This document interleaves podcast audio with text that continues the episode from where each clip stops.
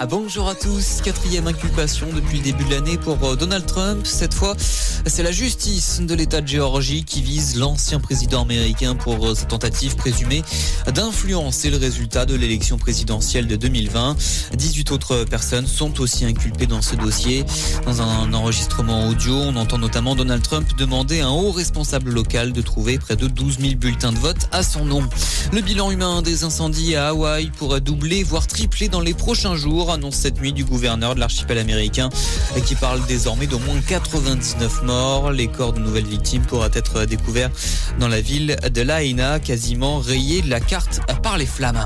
En France, près de 480 hectares brûlés depuis 17 heures hier dans les Pyrénées-Orientales. Le feu de végétation, désormais en passe d'être fixé ce matin, avait menacé la ville d'Argelès-sur-Mer ainsi que les villages de Saint-André et de Sorède. À part précaution, plus de 3000 personnes avaient être évacuées dans deux lotissements et quatre campings. La plupart ont depuis pu regagner leur logement. Huit Canadaires et trois hélicoptères bombardiers ont notamment été mobilisés sur place. La vigilance orange pour les orages levée ce matin sur quatre départements du sud-ouest. En revanche, Météo France maintient la vigilance orange canicule sur cinq départements en Rhône-Alpes. Par endroit, le thermomètre ne descend pas la nuit en dessous des 23 degrés.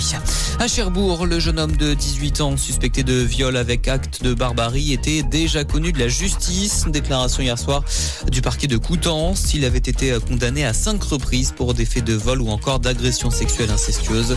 L'individu a été placé en détention provisoire vendredi pour le viol d'une femme de 29 ans. Son pronostic vital est engagé.